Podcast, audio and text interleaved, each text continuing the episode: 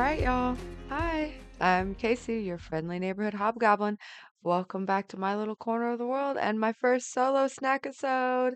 So grab a snack and settle in for a visit with your favorite hedge witching hostess with the mostest anxiety as I share some stories from my corner of the world to yours.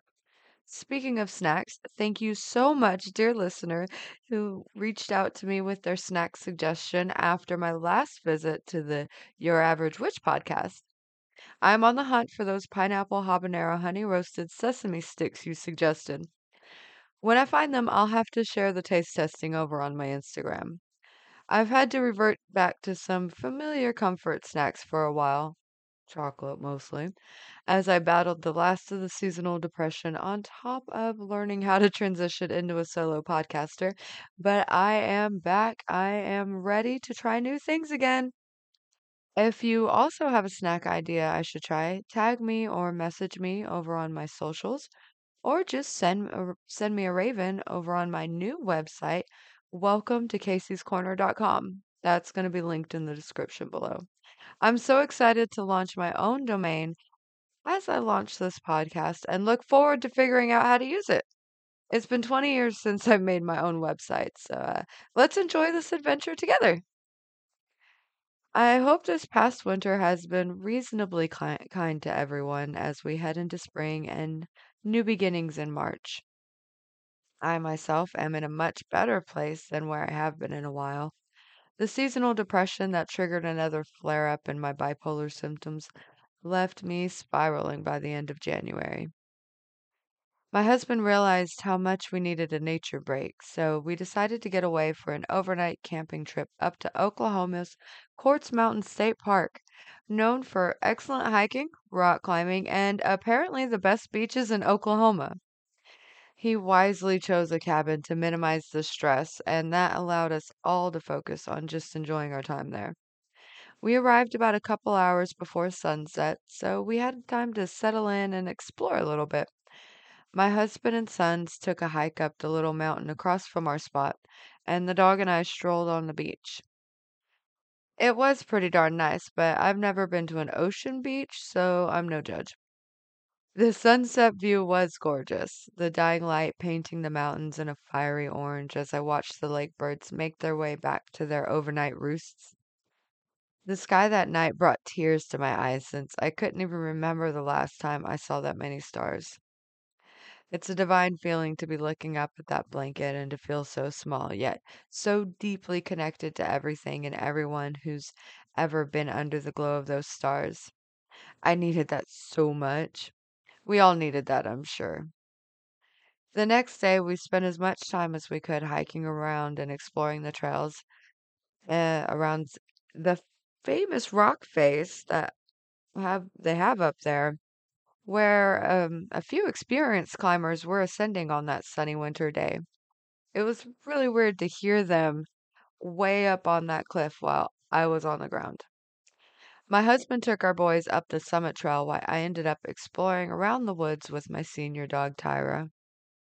It had been years since she'd been out on a lake trip or anything with us, and so I'm I was so glad we went through the extra effort of being able to bring her. I let her nose guide us for most of the day as we wandered along the trails. The trees were still bare, but the ground was covered in the early sprouts of spring in the south. The smell of fresh earth and new growth was rejuvenating for me. I even knelt down to sniff the ground for a bit, remembering the positive effects of forest bathing. Give me those nature chemicals and happy brain. It certainly helped me drag myself from the depths of depression uh, that I was trapped in and gave me the mental space I needed to turn a new leaf in this latest turn of my bi- my major bipolar cycle. Mm, Since then, I have begun reclaiming my home through cleaning and organizing. Not the fastest progress, but progress nonetheless. I am healing myself with love and attention through self care that I haven't done in years. Hello, soaking in the tub, and forgiving myself for going through this in the first place. I've been pretty hard on myself for not meeting my own expectations for the past few years, and that only makes the mental health situation worse. Mania and depression cycles are just things I have to deal with. It's the damage and the repairs I have to hold myself accountable for, not the fact that they happen in the first place. There is no cure for bipolar, so there is no reason for me to beat myself up when the inevitable cycle happens. The best thing I can do is be as loving and forgiving with myself as I am with my to my loved ones when they struggle, and to do my best to be prepared for when these things happen, so the damage isn't as bad as it could be. Since that trip, I have had the mental space to begin seeing what wasn't working for me and start making those changes. By the time March came around, I was in a much better headspace to show up in my role as the building manager for the culinary building at the North Texas Irish Festival. I never would have been able to handle all that stimulation and responsibility if I hadn't taken the time as winter came to a close to step back and start making those changes. Sometimes I was forced to, but I'm so glad I did because it was incredibly and spiritually fulfilling to be a part of that, eh, a part of an event celebrating ancestors and culture with markets, music, and feasting. I really enjoyed my time at the Irish Fest. I enjoy it every year and was so happy to be a manager this year.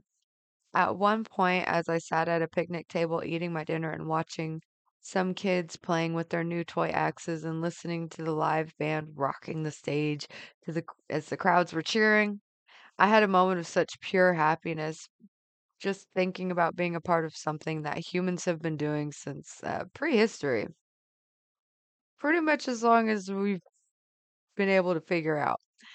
I thought about the evidence of large gatherings of feasts from the Bronze Age and felt so connected to the ancestors who did the same. Thi that's why this community building work I do is so connected to my spirituality for me.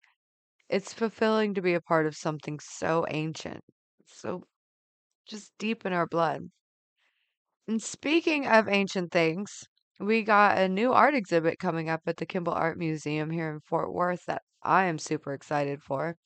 How's that for a segue? Featuring artwork and sculptures accredited to their Mayan artists for the first time.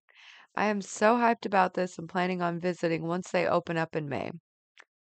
It's really annoying to me when artwork eh, that eh, uh, when artwork is attributed to alien influences, when we have access to the names of the humans and societies who created these wondrous works of art and engineering.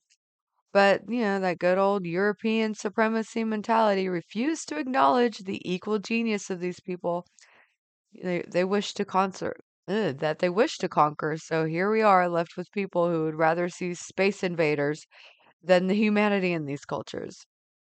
I know that's changing, but you know, I used to be one of those people as it was my gateway into archaeology as a kid, but I felt robbed when I was learned the evidence of the very human creators of these cultures. By viewing these exhibits and learning the names of these artists, we can begin or we can work to undo this injustice. Learning humans, not divine beings or aliens, are responsible for great feats is deeply inspiring and spiritually healing to me.